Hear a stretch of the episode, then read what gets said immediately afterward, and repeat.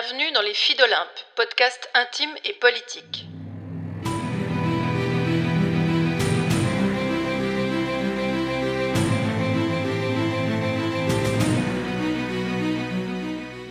Les Filles d'Olympe, c'est une contribution pour des femmes fortes dans l'espace public et une filiation symbolique avec Olympe de Gouges qui se construira épisode après épisode par des réflexions et des rencontres avec toutes celles qui descendent de la première féministe moderne. Devenir une femme forte dans l'espace public, c'est d'abord et avant tout être vous, tout simplement. Et puis c'est aussi d'autres choses. Affûter votre discours, muscler votre estime, assumer votre place, incarner vos valeurs, étendre votre influence et décupler votre impact. Pour toutes celles qui un jour ont été soupçonnées de péter plus haut que leur cul, d'avoir les yeux plus gros que le ventre, de se prendre pour le nombril du monde ou de se croire sorties de la cuisse de Jupiter. Et qui, oui, tout à fait, veulent absolument jouer les reines du pétrole, les divas et même parfois les drama queens. Vous êtes une fille d'Olympe? Bienvenue dans la tribu ce podcast est fait pour vous.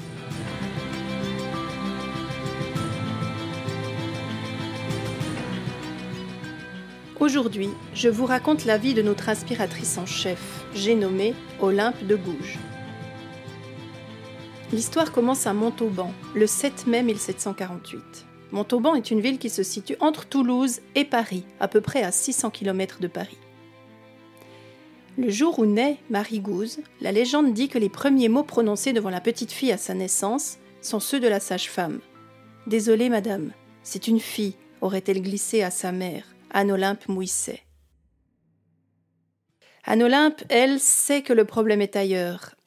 Marie est-elle la fille de son mari, un boucher de la place, ou est-ce celle de son amant, Jean-Jacques Lefranc de Pompignan, poète de son état? En tous les cas, la petite Marie ne sera reconnue ni par l'un ni par l'autre. Mon père m'a oublié au berceau, dira-t-elle dans ses mémoires. Ma naissance est si bizarre, écrit-elle encore, que je la mets sous les yeux du public. Je sors d'une famille riche et estimable, dont les événements ont changé la fortune. Ma mère était fille d'un avocat très lié avec le marquis de Flaucourt, à qui le ciel avait accordé plusieurs enfants. L'aîné, Jean-Jacques, ne vit pas ma mère avec indifférence. L'âge et le goût formèrent entre eux une douce sympathie dont les progrès furent dangereux. Ses parents et ceux de ma mère, s'étant aperçus de cette passion réciproque, trouvent bientôt le moyen de les éloigner l'un de l'autre. Ma mère fut mariée. Jean-Jacques fut envoyé à Paris. Il revint dans la province où il retrouva celle dont il était toujours épris, mariée et mère de plusieurs enfants. Et je vins au monde le jour même de son retour, comme s'il avait été rappelé et toute la ville pensa que ma naissance était l'effet des amours de celle-ci. Jean-Jacques poussa la tendresse pour moi jusqu'à renoncer aux bienséances en m'appelant publiquement sa fille. En effet, il eût été difficile de déguiser la vérité. Une ressemblance frappante était une preuve trop évidente. Il employa tous les moyens pour obtenir de ma mère qu'elle me livrât aux soins paternels. Sans doute mon éducation eût-elle été mieux cultivée. Mais ma mère rejeta toujours cette proposition, ce qui occasionna entre eux une altercation dont je fus la victime. Je n'avais que six ans quand il partit pour ses terres, où la veuve d'un financier vint l'épouser. Ce fut dans les douleurs de cet hymen que mon père m'oublia.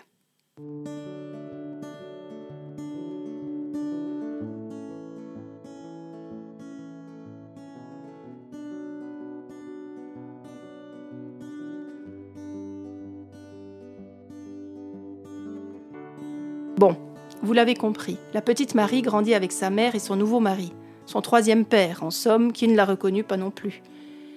Elle est issue d'un milieu très modeste où on parle occitan plutôt que français. Alors elle est scolarisée, la petite Marie, à l'école des Ursulines, ce qui fait qu'elle apprend quand même à lire et à écrire, mais sans plus, comme à peu près la moitié des femmes de son époque. Son éducation en restera là, même si personne ne put tuer dans l'œuf sa soif de connaissances inextinguibles son imagination infatigable et un sens de la justice très développé. Et même si elle se méfie déjà de l'institution du mariage, elle devra y céder. À 16 ans, elle est mariée de force, même si on n'utilisait pas ce terme à l'époque, à un vieil officier, Louis-Yves Aubry, dont elle se retrouva très rapidement enceinte. Fort heureusement, ce mari peu choisi eut le bon goût de mourir tout aussi rapidement, la laissant veuve à 18 ans et donc enfin libre. Ce statut de veuve lui apporta la liberté de ne plus jamais se marier. Le mariage, dira-t-elle, c'est le tombeau de la confiance et de l'amour. La liberté de changer de nom, la liberté de quitter Montauban, la liberté de déployer ses idées, la liberté de partir vivre seule à Paris.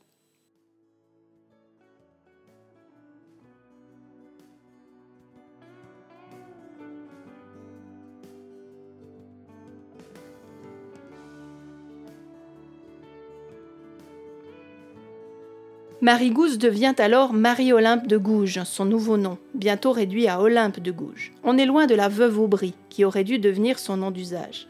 Et dès 1770, elle a alors 22 ans, elle tient salon à Paris en collectionnant les amants, même si elle se liera durablement à un riche célibataire qu'elle refusera catégoriquement d'épouser.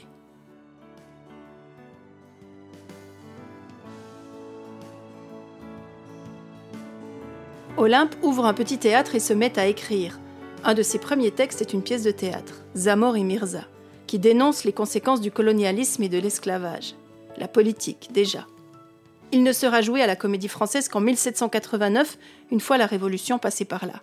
Quand même, bien plus tard, en 1808, elle sera la seule femme à être citée dans, je cite, la liste des hommes courageux qui ont plaidé ou agi pour l'abolition de la traite des Noirs. Olympe écrira plus de 30 pièces au cours de sa vie, même si toutes ne sont pas arrivées jusqu'à nous. Bien évidemment, les écrits des femmes n'avaient aucune espèce d'importance, en tout cas aucune raison d'être intégrés aux archives de la Bibliothèque nationale. Cette bâtarde occitane, peu cultivée, marginale, est aussi une femme très intelligente, indomptable et imprudente, qui fait grande impression à Paris et qui ne s'en laissera jamais compter. Très vite, elle sera saisie par les idées de la Révolution elle se met à fréquenter les milieux politiques et ce qu'on appelle la bonne société. Elle continue pourtant d'être freinée par ses connaissances limitées. Elle écrit avec peine et elle doit dicter ses textes. Ce qui, va donner à ses textes une apparence très orale, qui va euh, péjorer la qualité euh, de son écriture, qui va péjorer aussi euh, la crédibilité qu'on peut lui donner. En plus, ses intérêts ne la portent que vers des sujets peu recommandables.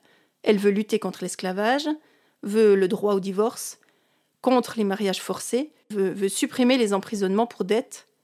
Elle critique l'hygiène des maternités, demande la création d'une assistance sociale, la fondation d'établissements pour les personnes âgées, des ateliers publics pour les sans-emploi ou des refuges pour les enfants abandonnés.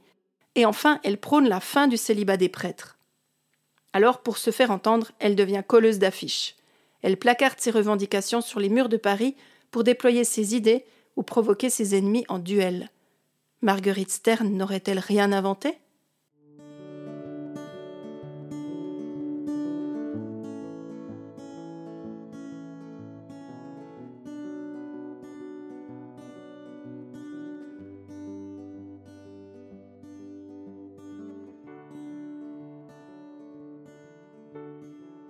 En septembre 1791, Olympe a 43 ans elle publie sa fameuse Déclaration des droits de la femme et de la citoyenne en écho à la Déclaration des droits de l'homme et du citoyen, publiée deux ans plus tôt à grand fracas, qui évidemment avait eu un tout autre impact. Elle dédie son texte à Marie-Antoinette, mettant en avant leur genre plutôt que leurs conditions. Et ensuite, elle s'adresse aux hommes. Homme, es-tu capable d'être juste?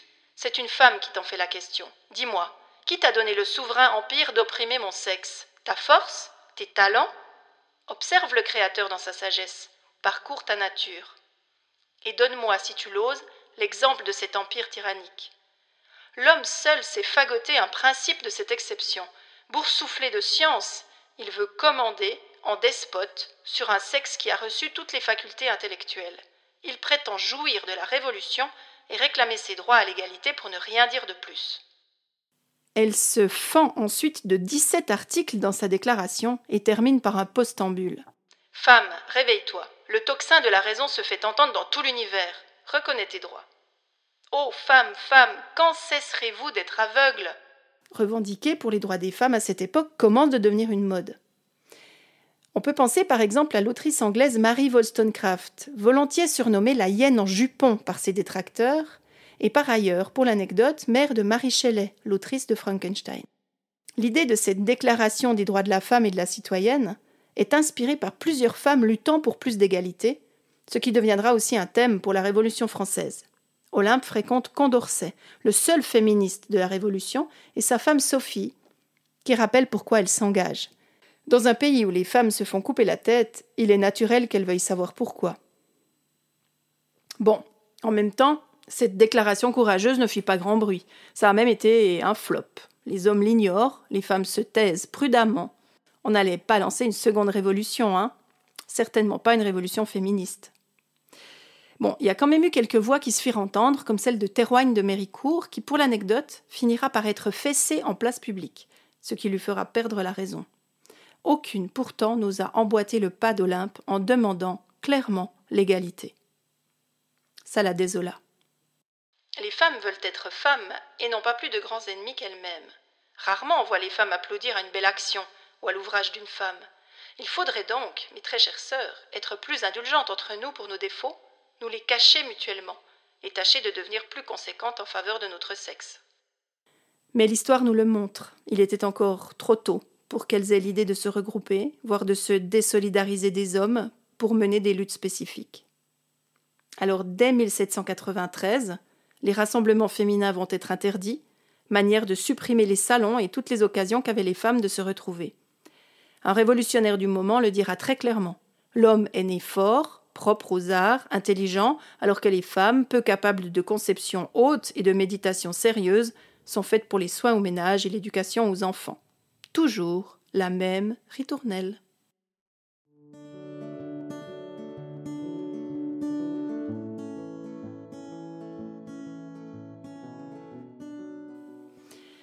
À noter que nous parlons d'une époque où une disposition révolutionnaire pouvait condamner les femmes pour crimes politiques sans leur donner de droit, et que le droit, justement, ne prévoyait aucune exception au pouvoir absolu du mari. L'adultère féminin, par exemple, était puni de mort civile. Les coupables étaient rasés, emprisonnés à perpétuité, leur argent était placé sous la responsabilité du mari, qui, lui, pouvait à tout moment installer à domicile sa concubine sans craindre la moindre représaille. Olympe est choquée de la condition faite aux femmes, de la manière dont elles doivent tenir leur place, et elle le dit. J'en sens l'injustice et je ne puis la soutenir. Je crois qu'on nous a chargés de ce qu'il y avait de plus frivole, et que les hommes se sont réservés le droit aux qualités essentielles. De ce moment, je me fais homme. Je ne rougirai donc plus de l'usage que j'ai des dons précieux que j'avais reçus de la nature. Si l'on pouvait rajeunir, et que je revenais à l'âge de quinze ans, je ne changerais en rien le plan de vie que j'ai suivi. Mais j'approche de la cinquantaine, ça vous étonne, et surtout que j'ai la force de l'avouer. Eh oui, là encore, c'est une précurseur. Non seulement elle exige le droit à l'intelligence, mais aussi celui de vieillir sans honte, ce qui n'est pas toujours gagné dans notre société. C'est la première à aborder ces thèmes et à le faire sans scier. Mais pour l'instant, nous en sommes encore à 1792 ou 1792. Olympe a réussi à énerver l'ensemble du patriarcat qui ne s'appelait d'ailleurs pas encore ainsi, elle agaçant au lieu mais ne lâche rien. Et pendant qu'elle continue sa croisade féministe qui n'en a pas encore le nom, un autre de ses contemporains fait parler de lui en bien, le docteur Guillotin. C'est lui, le docteur Guillotin, qui invente cette machine à mourir sans souffrance inutile en cas de condamnation à la peine capitale. En pleine Révolution française et surtout en pleine terreur, la guillotine est adoptée quelques jours après la chute de la monarchie. Jusqu'alors, la mise à mort dépendait du rang social des condamnés. Les nobles étaient décapités au sabre, les roturiers à la hache, les criminels d'État étaient écartelés, les hérétiques brûlés vifs, les voleurs pendus et les faux monnayeurs bouillis dans un chaudron. Hum. À côté de ces châtiments, la guillotine semble en effet assez douce. Et donc c'est là, en pleine terreur, que Olympe envoie à l'Assemblée un manifeste anti-peine de mort tout en se proposant de défendre le roi. Elle est évidemment accusée de royalisme, insulte suprême en ces temps révolutionnaires. Mais elle continue son combat. Elle n'en a cure. Elle tente d'étendre les idées révolutionnaires à la Belgique, continue les collages sauvages, harangue les révolutionnaires dans les travées de l'Assemblée nationale. Rien ne lui échappe. Et elle est condamnée à être fessée publiquement, puisque c'était une des sentences qu'on imposait aux femmes à cette époque. Mais elle va en réchapper, de justesse. et elle publiera son testament politique avec, reconnaissent ses biographes, un certain courage suicidaire. Et nous voici en 1793. Ça sent de plus en plus le roussi pour Olympe, et elle songe enfin à se retirer dans une petite maison qu'elle a acquise en Touraine. Elle prépare son départ, mais ne peut s'empêcher de continuer de crier sa révolte.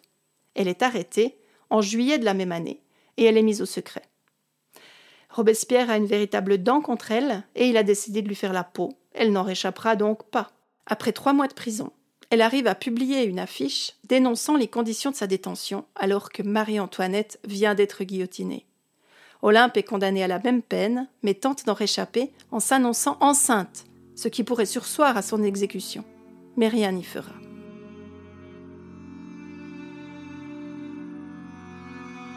Le 3 novembre 1793 ou 1793, elle monte dans la charrette des condamnés et traverse Paris jusqu'à la place de la Révolution, aujourd'hui devenue la place de la Concorde.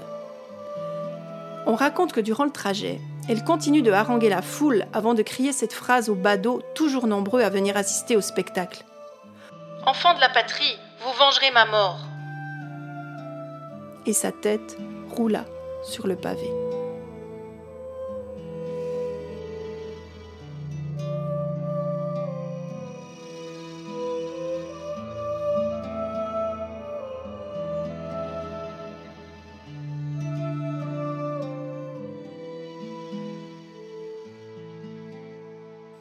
Au XIXe siècle, Olympe de Gouges fut classé parmi les enragés de la Révolution et disparut des chroniques révolutionnaires. Aucun livre d'histoire ne lui consacra la moindre virgule.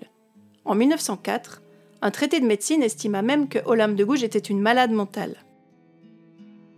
La première biographie publiée sur ce personnage incroyablement passionnant date de 1981. Et la Déclaration des droits de la femme et de la citoyenne a été étudiée au bac français pour la première fois en 2022.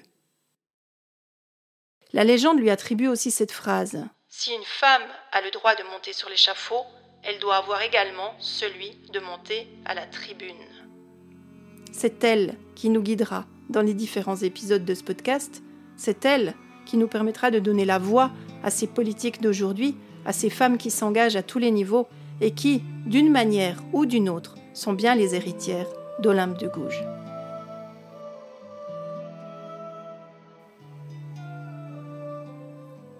Dans une lettre à son fils, qui d'ailleurs euh, ne leva pas le petit doigt pour essayer de la protéger alors qu'il était suffisamment bien placé pour le tenter, elle dira ceci. Je lègue mon cœur à la patrie, ma probité aux hommes, ils en ont besoin. Mon âme aux femmes, je ne leur fais pas un don indifférent. Mon génie créateur aux auteurs dramatiques, il ne leur sera pas inutile. Mon désintéressement aux ambitieux, ma philosophie aux persécutés, ma religion aux athées, ma gaieté franche aux femmes sur le retour. Et tous les débris qui me restent d'une fortune honnête à mon héritier naturel, mon fils, s'il me survit. Ainsi soit, Olympe de Gouges, elle est enterrée au cimetière de la Madeleine, comme Marie-Antoinette.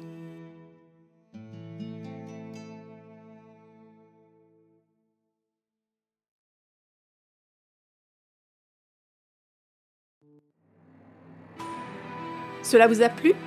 Si vous voulez sortir de la Cendrillon attitude, c'est l'invitation chaleureuse à rejoindre la tribu des filles d'Olympe. Trois voix s'offrent à vous. Suivre ce podcast et lui mettre 5 étoiles afin qu'il sème dans toutes les oreilles attentives. Vous inspirer de femmes puissantes dans des salons d'écriture et de créativité en miroir avec votre propre vie, à suivre en direct ou en replay. Ou encore, entrer dans un programme d'accompagnement qui vous donnera des outils, du soutien ajusté et personnalisé et des modules de formation accessibles en tout temps. Je vous dis merci de m'avoir écouté jusqu'au bout et peut-être à bientôt.